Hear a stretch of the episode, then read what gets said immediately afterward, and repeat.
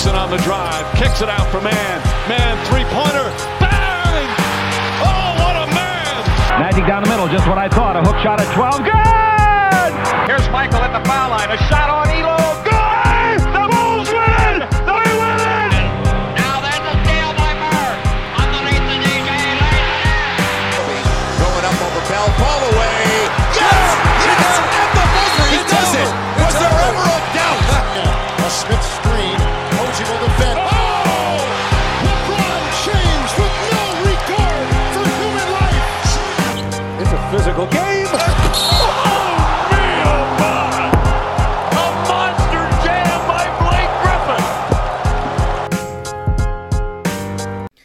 What's going on, guys? Welcome to another post game live here in the 2022 23 season on Dime Dropper. Before we get started, please make sure to subscribe on YouTube at Dime Dropper.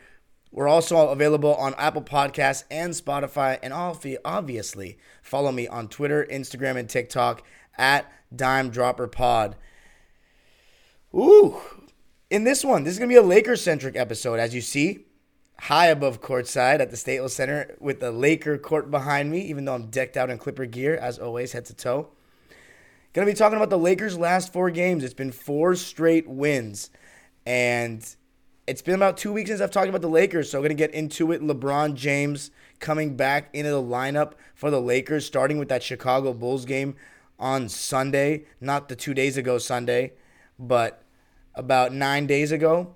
Before we get into the actual live, let's take a look at the comments. People joining right now via YouTube, via Twitter. Niona T says, Dime, that game took 10 years off my life. Yeah, it was a crazy one. Going to be talking about that. He's referring to the Lakers and the Utah Jazz. That was tonight. Tony PR says, I made Diamond tonight. Congratulations, bro.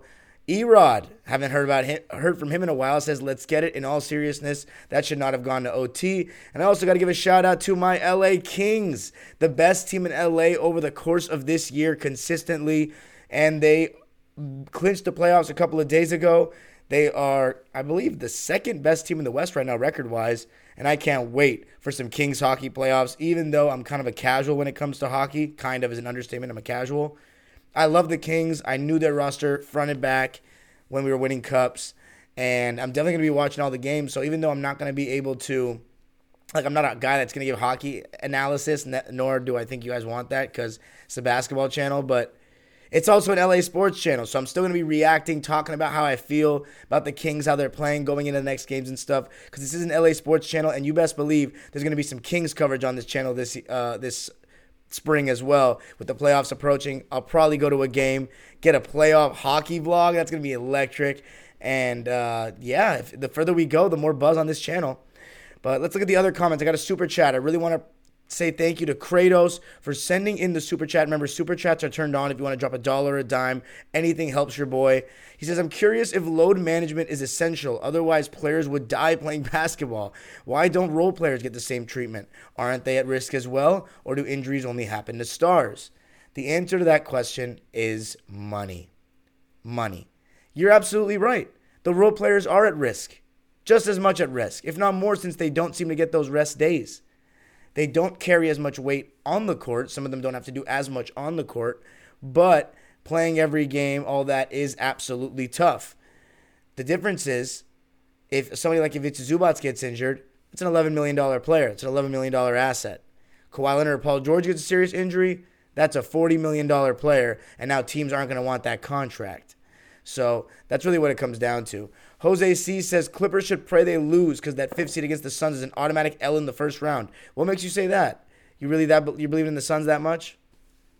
Your average cult survivor says Lakers were looking ahead to tomorrow's game. They really played with their food tonight.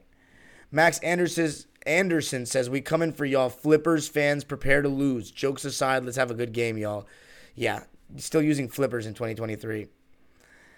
Um. Anyway,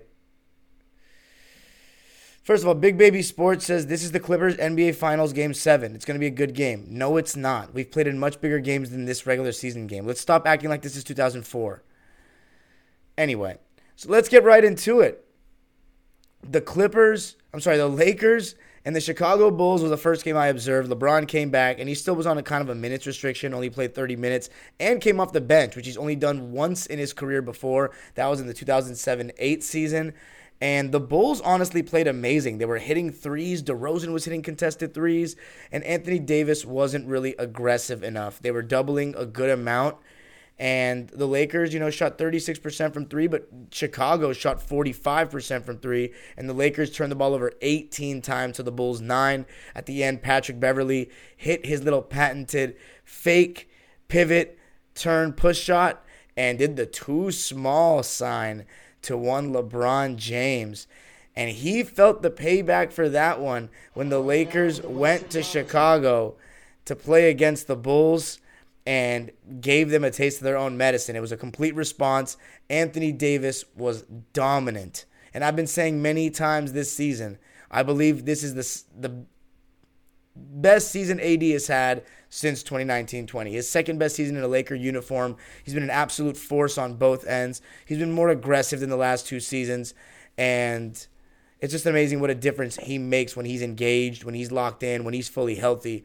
And right now he's playing really good basketball and he was awesome in his, you know, return home to Chicago. Always good at homecoming game for AD dominated. The Lakers were up 11 after the first quarter and ended with an 11 point win. They were up for the majority of the game. Anthony Davis responded with an absolute colossus performance 38 points, 9 boards, 4 assists, 2 steals, and 2 blocks in 39 minutes Uh, yeah, 13 for 20 from the field. And LeBron started looking more like himself in that one 25 points, 8 rebounds, 4 assists, and 2 steals on 10 for 19 shooting. And D'Angelo Russell was also just awesome 17, 4 and 4. Austin Reaves with 19. So, four guys with 17 or more points for the Lakers. Their defense, including Rui Hachimura, who had before the before this game, like three really solid defensive games in a row. I was very impressed with the way he was defending and just using his size to deter guys and, you know, making himself big. And he is a big dude. But the Lakers winning 121 to 110, that was in Chicago. That was the beginning of their four game road trip, which would be a four game winning streak. The Minnesota game was really hyped up. I mean, I actually watched that game on the Wolves network and you should have heard the buzz that they were talking with, you know, going into that game, how important it was for both teams. And the crowd was really into it. And I thought the Lakers approached the game the right way, defending well. And somebody I got to give a shout out to, I know at times he gets a lot of shit because Darvin Ham really, really plays him a lot, seems to really love this guy. But Dennis Schroeder, the guy plays really hard. You know, he makes hustle plays. He'll come up with a big rebound, a big steal when the Lakers need it. He's been good in some games closing, a, a good amount of games, in fact. And the way he picks up 94 feet, it really does add some pressure to the opposing team and just makes other guys work. And I thought that he was really solid in that uh, Minnesota game. But again, I thought it was the defense of one Anthony Davis, the overall presence of one Anthony Davis, who had an injury scare in this game. I think it was his ankle that twisted, and it looked like the Lakers were in trouble, but and it was a very close neck and neck game the whole way. You know, the Lakers were only down two after one, but they were actually down 10 at halftime to the Wolves. But the third quarter was all Lakers, 35 to 18, and there was a really bad stretch for my boy Jordan McLaughlin who obviously is my favorite college player of all time, but he wasn't being guarded, and it was the first time in my life where I've seen J Mac look like he was not good enough to be on the floor. And that's just all confidence, you know. He needs to make those open shots. The Lakers were completely ignoring him, and it was like multiple possessions in a row where he couldn't score. And I talked about it in my, you know, I, one of the things I've been doing is I'm trying to watch a game from like 17, 18 teams, basically the teams that are in playing contention or playoff contention on their local broadcast before the playoffs start, just so I get a feel at where the team's at from their local announcers. First one I did was Toronto, and I talked about that on one of these lives. I also did the Knicks after that, and I talked about them against the Wolves on a live. But I recently did the Phoenix Suns, who I did Kevin Durant's return game, and they won, but they weren't that convincing, and it looked pretty easy. They've won two games since then, and I believe they are 6 and 0 with Kevin Durant, which is impressive, but the only really you know impressive win that I kind of want to watch is that Thunder game. Uh, although the, the, Dallas game was good, the one they won in Dallas before KD got hurt.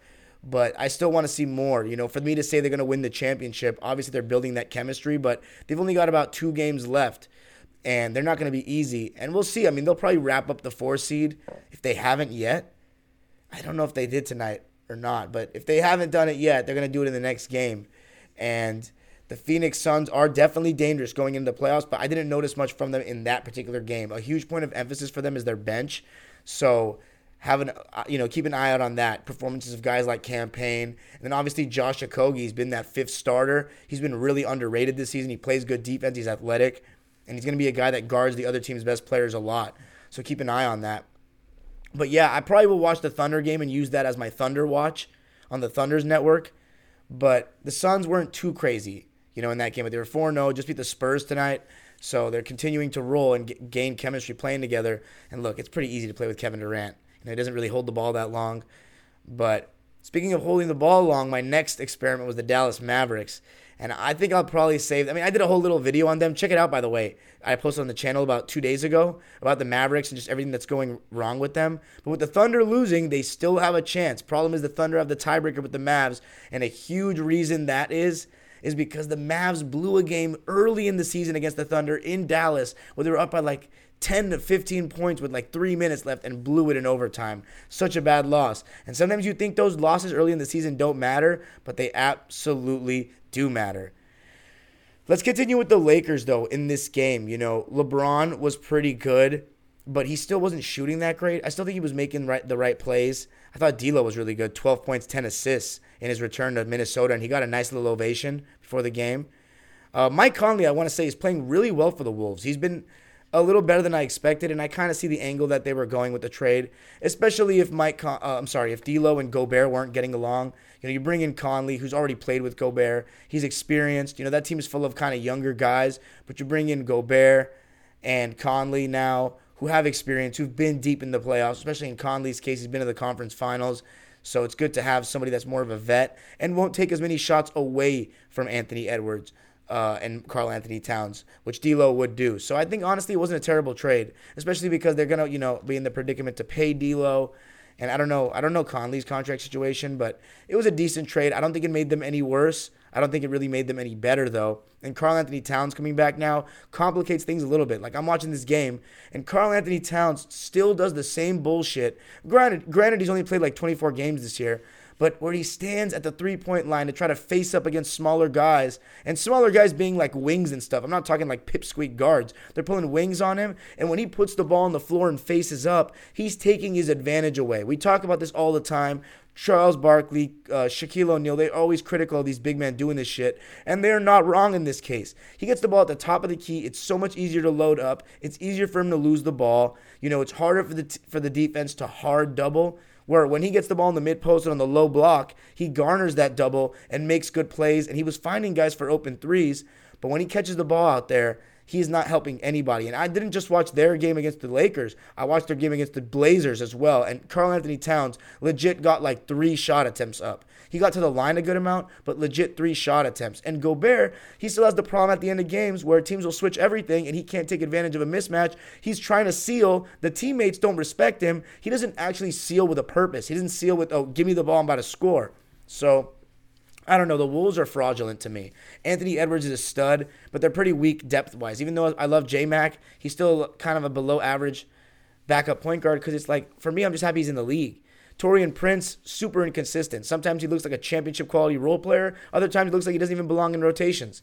But yeah, the Wolves, I think they're a little fraudulent. And now, you know, they were playing really well. They've lost three games in a row. Naz Reid is out. He was their best bench player all season.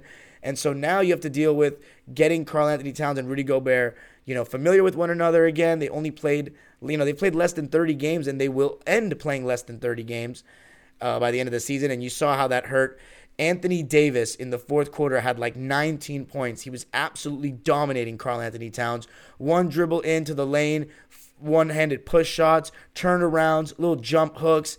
AD's mid range has also been looking better of late. He was dominant to close the game. And obviously, you're going to have big plays coming from guys like Schroeder. Malik Beasley also only played 10 minutes in that Wolves game, but he was three for five from uh, the field and three for four from deep, 9.6 rebounds. In 10 minutes of play, you'll absolutely take that from Beasley. And weirdly, against the Wolves, only 23 minutes from Dennis Schroeder, and you got 11.6 assists and two steals from him on three for four shooting and five for six from the line. So you'll take that all day. Jared Vanderbilt also was pretty solid in that game with 12 points, five rebounds, and two steals on five for eight from the field and two for two from deep. So you'll see recently a lot of teams just leave Vando open. He needs to make defenses pay. And another way besides making that open three that he's been making these defenses pay is crashing the offensive glass. He's super long. He's got great athleticism, really good bounce. He's been doing a good job crashing the boards. And I think that Ham honestly underutilizes him a bit. But the Lakers, with a big win in Minnesota, 123 to 111. Anthony Davis with a Shaquille O'Neal like stat line 38 points, 17 rebounds, and two blocks on 15 for 26 shooting. Only two three point attempts and missed them both. I like that he only shot two threes. 8 for 10 from the line. The 10 foul shot attempts led all Laker players.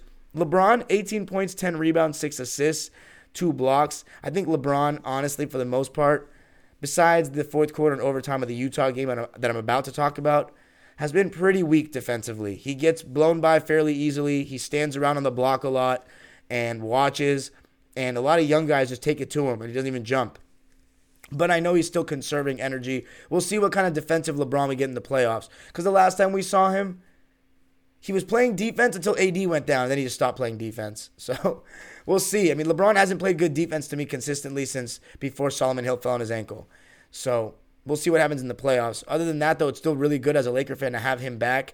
You know, all five starters for the Lakers in that Minnesota game were in double figures. D'Lo with 12, Austin Reaves with 15, LeBron 18, Vando 12, AD 38. Lakers come up with another win. That's 123 to 111. And then the win, the one game I didn't watch was the Houston game.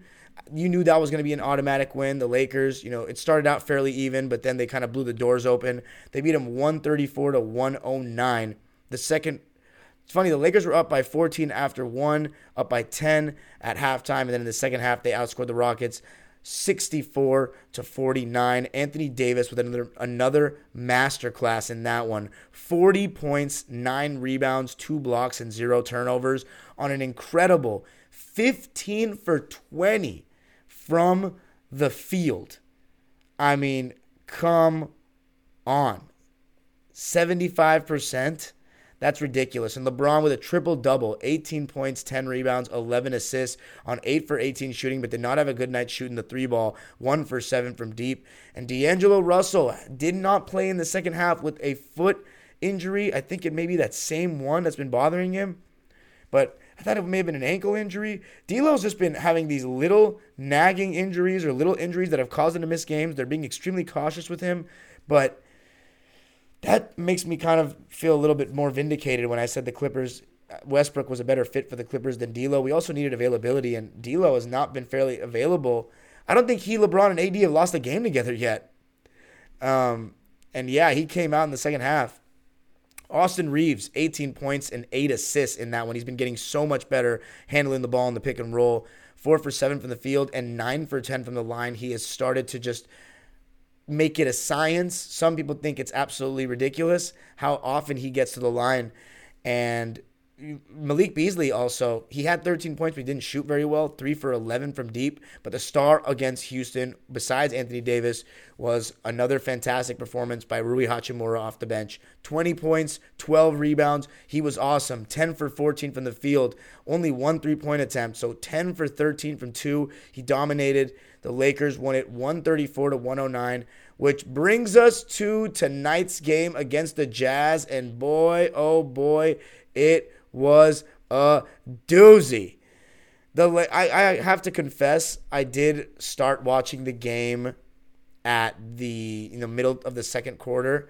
So I saw that Austin Reaves had nine points in the first quarter, which is, you know, at this point typical of Austin Reaves. He's been playing such great basketball. He's been coming off screens and making really good reads. He's able to be off the ball and hit threes. He's good in transition. He's doing a little bit of everything, and his three ball was falling in this one. Four for seven from three. Geeter even went as call as to call him, even went as far as to call him the third best player on the Lakers. That's going to be my pin question for today's uh, video. Is Austin Reaves the third best player on the Lakers to you? Because I still think it's D'Angelo Russell. I still think D'Lo is established in this league. In my opinion, he is an All Star caliber player, and to me, he has been an All Star caliber player since joining the Lakers again. Austin Reaves is really good. You can you can probably say he's had a better season, maybe, but I would still say D'Lo's the third best player on the team. But you never know. I mean, Geeter was big on Austin Reaves being the third best player. You let me know. But let's see. The Lakers let. By the way, I just want to say the Jazz didn't play anybody in this game. The Lakers were missing D'Lo, and I have a feeling that his foot won't be as sore tomorrow. But Jazz are missing Jordan Clarkson, Lauri Markkanen, who in my opinion should be the most improved player in the league this year. Walker Kessler, who should probably be on the All Rookie First Team. So they're missing three starters. And it should have been a game, you know, for the Lakers to come out and beat them up. But the Lakers kind of played with their food. And, you know, LeBron said something really interesting after the game. He said, We didn't come into this game with the mentality of let's blow them out. We came into this game with the mentality of let's get a win. Kind of interesting to be saying that because I think a, a blowout win would have made Laker fans a lot more at ease and probably would have helped your case because now the Lakers had a tough overtime game and have to travel back to LA, and we haven't played since Saturday. But, you know, sometimes that can work both ways where you have a team that's a little bit rusty as opposed to a team that's a little fresher, just played last night. But an overtime game against Utah is never easy, and especially with LeBron and AD. LeBron said after the game he's not even sure if he'll play. He said, "Got to put my feet in the cold tub, and we'll see how I feel tomorrow." So if LeBron doesn't play, that would be an absolute uh, huge benefit for the Clippers. Considering Paul George isn't playing, I really don't care. I'd rather LeBron rest or D'Lo rest or just we need anything we can get at this point. I'm desperate for a win. The Lakers are playing better basketball than the Clippers right now. It's just a fact. But in this game, I don't know if that was the best example of that. Lakers were up 34 33 after one. I turned the game on in the second quarter, and they're starting to create separation in that second quarter. They won that quarter 34 to 24. Jared Vanderbilt, another game where he was hitting the three ball, two for four from deep, but a strange decision by Darvin Ham to only play him 18 minutes. I also thought yeah, 18 minutes in favor of heavy minutes for Austin Reaves, Dennis Schroeder, AD, and LeBron. The Lakers were up 68 to 57 at the half. I thought it was another really strong half from Rui Hachimura, finishing around the basket, also hitting the mid range. He was one for four from deep in the game, but seven for 11 from the field. So six for seven from two for Rui, 17 points and six boards. The Lakers will take that all day long. No other Laker off the bench scored more than three points. Two for Wenyen Gabriel, three for Troy Brown Jr., who was one for four, and Malik Beasley, who was one for three, had three points as well in his return to Utah. So a combined eight points for the other three bench players. Lakers only going nine deep in this one. No Lonnie Walker, no Max Christie with D'Lo out. But the starters, I mean, they did the heavy lifting. I thought Anthony Davis was pretty dominant in the first half. You know, he's been killing people with that one move where he takes one dribble to his right, then spins back over his left shoulder. It's pretty lethal. And I love the way that AD's been a little more aggressive this season in terms of utilizing jump hooks and just going right into defenders' chests. I mean, when AD is on that type of time, he is absolutely a top 10 player in the league. He is, and one thing I've, I've kind of been interested in seeing and I've noticed is it finally feels like LeBron and the Lakers have given AD the reins. We've been asking for this. I mean, Laker fans, I shouldn't say we, but Laker fans have been asking for this, and basketball fans have been asking for AD to take the reins and be that man of this team since they won that championship in the bubble. But he hasn't really done that, and he's obviously had injuries that, that have bothered him along the way. But it really feels like this year, I mean, Anthony Davis has been the best player for the Lakers this season. There's not much doubt about that for me. But then there's games like tonight where LeBron, you can still see he has that confidence. And a game where, you know, even though AD was getting double teamed, there were stretches, you know, especially when LeBron came out late in that third quarter, that AD's got to honestly shoot the mid range before the double comes. Or, you know, try to go away from the double. It, I think he did a good job of attacking when they were doing the fake double, you know, loading up and not fully committing. Thought he was doing a good job of putting it on the deck, getting inside the paint, hitting jump hooks or going to the rim, trying to get fouled. But I think that in a situation where your teammates aren't really hitting, you got to sometimes force things. You got to sometimes force things. I think LeBron didn't have any problem chucking up some threes. So I think Anthony Davis is also in his right uh, to take a couple of mid-range shots before the double comes, or over the double, honestly. But the double, he's when he's facing up, he turns and faces.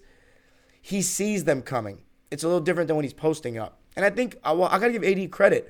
I think one of his biggest weaknesses when he first came here was passing out of the double team. And I think he's gotten a lot better at that. And you started to see that more in this game. But the Lakers went cold in the third quarter from three. And the Jazz, I thought the Lakers really kind of underestimated them. But at the same time, I got it. It's not just being underestimated. I've watched a couple games recently. Minnesota versus Portland was one. Dallas versus Charlotte was another. And this one you can put in the same category where you know, the, the team that's clearly favored, fighting for a playoff spot, fighting for a playing spot, not only underestimated the team a little bit, but these teams have nothing to lose. They have young players that are just kind of been sitting on the benches a lot all season, looking to kind of, you know, make a name for themselves. And in this game, it was a good, you know, blast from the past, getting a look at THT Dynamite playing against his former team. Oh, we miss THT, don't we? And the Laker fans probably don't really. But we know how good THT is going to his right hand. He had some really impressive finishes in this game. And even though he was extremely inefficient from the field 33%, 7 for 21. He was 9 for 13 from the line, and he was the Jazz tied for the leading scorer for them 23 points, 4 rebounds, 7 assists, and 2 steals. He got to the paint a lot, had a couple of really nice finishes. This, I think his name is Luka Samanic. He was pretty impressive. First pick in the 2019 I'm, I'm, sorry a 19th pick in the 2019 draft. So this is his fourth season. He was drafted to the spurs.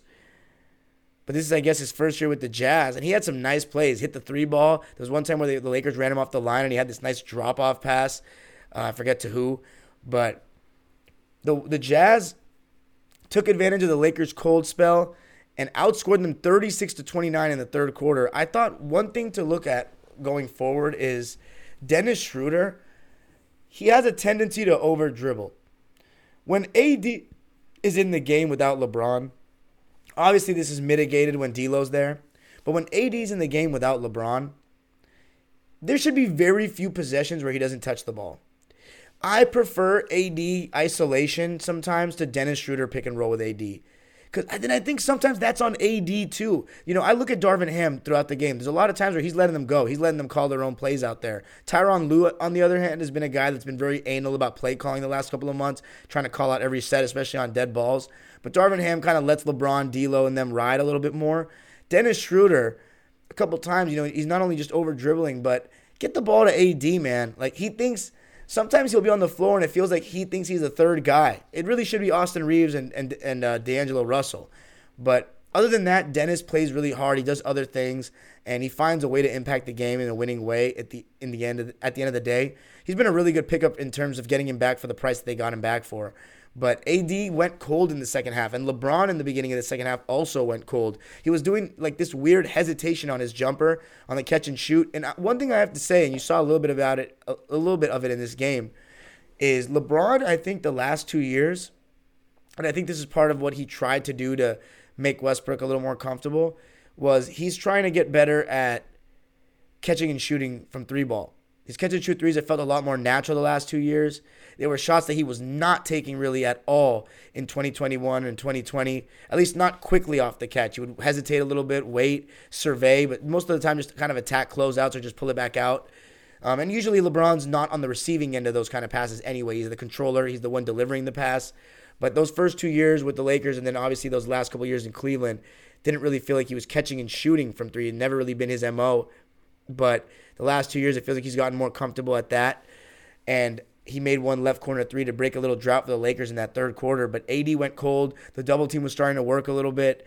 And the fourth quarter was a good one. It looked like the Lakers had the game wrapped up, though. And I was surprised that Rui Hachimura wasn't closing. The Lakers are going with a lineup of Austin Reaves, Dennis Schroeder, LeBron, AD, and Troy Brown. I thought Rui Hachimura was going to close given the way he had played, or at the very least, Jared Vanderbilt, who was shooting 50% from three and obviously does a good job on the boards and plays really good defense. They went with Troy Brown, who wasn't really doing much at all. So, questionable decision by Ham. And I don't think that is the reason it almost came back to bite. But Austin Reaves makes a left corner three. And by the way, LeBron had some nice finishes in transition. You know, two two or three occasion. He was pretty like stagnant for the most part. but two or three occasional nice dives to the basket and was found for them. He, he tried to posterize Kelly Olynyk at one point and got fouled. Um, but Lakers were up by 10 after an Austin Reaves 3 made it 124 to 114. I thought the game was fully over. Jazz got a couple of baskets, but where it really turned was off I think it was a LeBron miss or an AD in and out. It was AD in and out. They had both missed back to back. Kelly Olynyk pulls up from like 30 feet and banks it in, making it a two point game with about 40 seconds left. Lakers miss again, and I believe THT went to the line and they tied the game. LeBron got doubled at the top of the key on the last play, but they swing it back to him. And I have to say, it was a good cut by LeBron. Could have potentially maybe lobbed it to AD, had a man open in the corner, but I respect the decision to take the contested layup. It's LeBron James. And it's interesting. He said that's his strong hand. You know, LeBron's always been an ambidextrous guy. I know he writes with his left hand. He said that was his strong hand. He said he blew the layup. It was not an easy layup, but LeBron's one of the best finishers through contact we've ever seen. So for his high standards, he thinks he should have made it. Game goes to overtime. The Jazz have all the momentum. You got to give the Lakers credit, especially LeBron James. This was the first game since he came back from injury where he really looked like, oh, he's back. And listen, I've compared this LeBron injury and late return to the 2021 season, our first full season on Dime Dropper. And LeBron never really fully looked the same. He looked pretty good in games three and two against the Suns, especially the you know by halftime of game four where he had that lob where he was his nuts were literally on Mikal Bridges' neck but he never had a 30 point game. Tonight he had a 30 point game and played into overtime. So I would have to say he looks better right now than he did back then. And the vibes are a lot better right now because that was a season where the Lakers started out great and started slipping. This is a season where they started two and ten, and the vibes have only increased in terms of positivity. I mean, you got you had the guys making animal goat noises in the locker room because of the performance that LeBron put up. Nine points in the overtime, a big three to tie the game to respond to the initial and one that Kelly Olynyk got off the tip off. And he had a couple of nice defensive possessions on THT, staying strong and trying to move his feet. And speaking of moving their feet and staying strong, Dennis Schroeder, big time defensive stops. AD got a big block late, but LeBron, he was able to get to the basket. He made two huge free throws to put the Lakers up one, and then the game winner, only his third game winner as a Laker. I believe the first one was against us in the bubble. It was like 19 seconds left where he put his own shot back in. I think he made one earlier this season. I forget who was who it was against. I think Indiana. No, they didn't beat Indiana. Oh, maybe it was gonna be a game winner against Indiana, but that was when Nembhard made his shot. So this may have only been like his second game winner as a Laker. I think there was one more. There's no more than three, but it was an amazing move. Usually you see LeBron driving left and spinning over the right shoulder. This was they cleared the right side out, and he said he drew it up. LeBron said he drew it up. So got the coach on the floor, drew it up, isolated, hard drive right, spin over his left shoulder, double clutch through contact, finish off the glass. Beautiful finish by Bron. That's what great players do. Make big plays. And on the last play, THT, maybe he ball hogged a bit, but he was the main man in this one. You know, Collin Sexton only played, and he, he'd been out for a couple of games. 16 points, had 15 points on 50% shooting in 16 minutes. So he got 14 shots up in 16 minutes. That was really cool to see. And you know what else was really cool to see? Kendrick, I'm sorry, Kendrick Nunn, Kris Dunn from Providence. 10 points, 4 rebounds, and 4 assists. Had some nice plays in this game, including a fast break assist to a trailer. I forget who that was. He was 4 for 8 from the field. And also, Damian Jones was three for three from deep. I've never seen Damian Jones make a three. Of course, that's former Laker Damian Jones, who was traded with Juan Toscano Anderson for, uh, I believe, Vando and Beasley. But, and obviously Westbrook. But wow, three for three from deep, and the Lakers are letting him take all those. Uh, Ochai Agbaji also was really good. 22 points for him. He's a very underrated rookie, 14th pick in the draft, came over in the Donovan Mitchell trade, 7 for 15 from the field and 4 for 8 from deep. And Kelly Olynyk was really good, 23 points, 7 boards, and 7 assists on 7 for 10 from the field and an amazing 4 for 4 from deep. But with the game winner and the big stop on THT on the last possession by Dennis Schroeder, did a good job of a little hand check, then removed it, took the hit, hand up, good D. Lakers win it, 135 to 133. They get, you know, probably work harder than they thought they needed to, but they won it by two in OT to make it four straight wins, and they're seven and one in their last eight games, heading into the big, maybe the biggest, and I'm saying this as a historian of the game, hallway series matchup in NBA history. The other biggest candidates, 1992, last game of the season, Lakers needed to win to get in the playoffs, but the Clippers had already clinched. So I think this game holds more importance for both teams. There was also Kawhi and AD's debut. That was an amazing buzz around the building, but didn't have as much of an impact on long term standings. And that was probably the most hyped up one, though, even more than this. And then 2012 to win the season series in March. There was still about a month left in the season. That was the game where Andrew Bynum showed me he was the best center in the league that year. The Lakers win it 135 to 133, a huge win. Let's read the lines. Already talked about Rui Hachimura with 17 and 6. Dennis Schroeder had his bad moments, but also some really good moments in the fourth quarter. Made big shots, 18 points, three rebounds, four assists, one steal, one block for Dennis. Also, only two turnovers. The Lakers had 11 turnovers. Five of those were from LeBron, who had some terrible passes in the beginning of the fourth quarter but everybody else did a good job taking care of the ball. Dennis Schroeder was 7 for 18 from the field, 1 for 5 from deep in 42 minutes, which is a lot. He honestly should have gotten a little bit less in favor of guys like Vando playing a little bit more. But the thing with Dennis, he shouldn't be shooting 18 shots to me. I'm sorry. It wasn't even just taking what the defense gives him. He was forcing it a bit. There's no way he should be shooting more shots than AD. I know AD got 12 free throw attempts and Dennis only has four, but AD should be getting 20 shots in an overtime game, even with the double team, because he can shoot over it before it comes. I said Vando, six points, only six points, two rebounds, two for four from the field, only 18 minutes.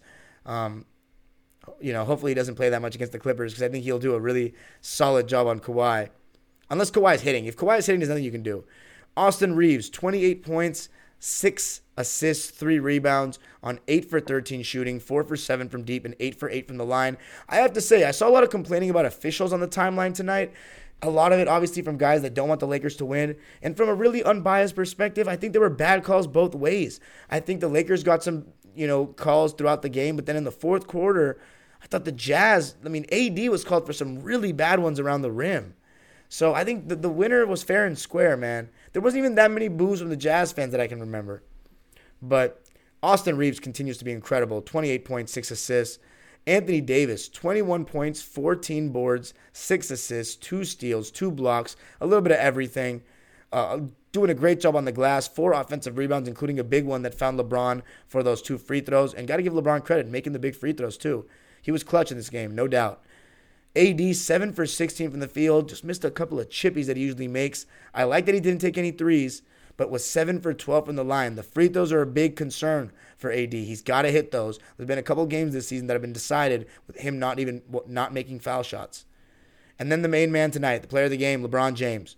37 points, 5 rebounds, 6 assists. I already mentioned the 5 turnovers. 14 for 27 from the field, so he got his shots up there. 3 for 10 from deep. So uh, one too many three ball. 6 for 6 from the line, though. That's big and overall shot well from the field 14 for 27 37 points in 38 minutes. The lakers win it 135 to 133 they now have the exact same record as my clippers at 41 and 38 and so do the golden state warriors. No actually the warriors are half a game above both with 42 and 38 and andrew wiggins is back. As i said i kept saying on the podcast my prayers go out to andrew wiggins because i had heard that his dad is really struggling and you know close to being not in this world, sadly. And I knew he was trying to spend as much time with him as possible. So, you know, my best wishes to Andrew Wiggins. It's good to see or hear that he was back on the court. I didn't watch the game. Um, he didn't. Oh, he didn't play yet, so he's still yet to return. But the Warriors win a big one, even without Klay Thompson and Wiggins. Curry had 34, 5, and 6, and Jordan Poole had 30. Uh, DiVincenzo had 16, 6, and 5. Draymond Green, 17, 9, 5, 2 steals, and 2 blocks. That's nine rebounds and five assists. But Curry, 34 points, six for 13 from three. Big win for the Warriors over the Thunder. And now the Warriors stand in the five spot, which honestly, if it ended today, I would love that. Warriors versus Suns in the first round. KD versus Steph. KD versus the Warriors. Clippers versus the Kings. And by the way, shout out to the Sacramento Kings, won the Pacific Division, made the playoffs for the first time since my first year watching basketball like that, 05 06. So happy for the Kings fans. I sympathize so much. Congratulations to you all. I can't wait to potentially see you in the playoffs because, damn it, I would rather play you than the Suns. And I know that the, the Kings are going to be using that as motivation. Everyone wants to play the Kings, but playoff basketball is a different animal. And it's going to be so hard to win in Sacramento. I know that, but I would rather play that than D Book and KD. And right now, they haven't lost a game together, D Book, KD, and those guys. I would rather see the Kings. And man, if the Clippers get the Kings and then the Grizzlies potentially in round two, that's an ideal route to the conference finals and hopefully to find their chemistry, get Paul George back. But that's really wishful thinking. The Clippers are not playing good basketball, and they may not even make the play in if they don't start getting their shit together, but they'll make the play in. But I don't want to be in the play in. And a huge game, maybe the biggest in hallway series history between the Clippers and the Lakers on Wednesday. I also want to say Marcus Morris Sr. returned to practice today. Listen, I still believe what everybody said that he was bitching and he didn't, you know, he didn't want to play. People that told me that they felt like he was going to be done for the season, clearly they were wrong on that. He returned back, but now they're saying he has lower back tightness. Like, I'm really confused. Did he have COVID? It sounds like he didn't. Multiple people say he didn't. He wasn't sick, so he didn't travel with the team. Maybe they just gave him time to cool down. But he was wearing a starter's uniform in practice today. And I believe Tomer's article, I mean, Batum started right when he was out with COVID. It's a really weird situation. It's very weird. We'll see what happens. Did Eric Gordon's injury make room for senior again, even though Ty had taken him out of the rotation? I don't know. But we'll see. Thank you for joining me, though. Now we're going to go to the live subscribers waiting patiently in the chat. Let me know what you thought of the episode. Remember, you leave You can re- leave a five star review on Apple Podcasts. Let me know what you thought, Laker fans. I haven't talked about the Lakers in a little while, but that was a pretty comprehensive 40 minute recap, wouldn't you say? Peace out. Huge one on Wednesday, and I'll obviously be live for that one. The most popular night of the season.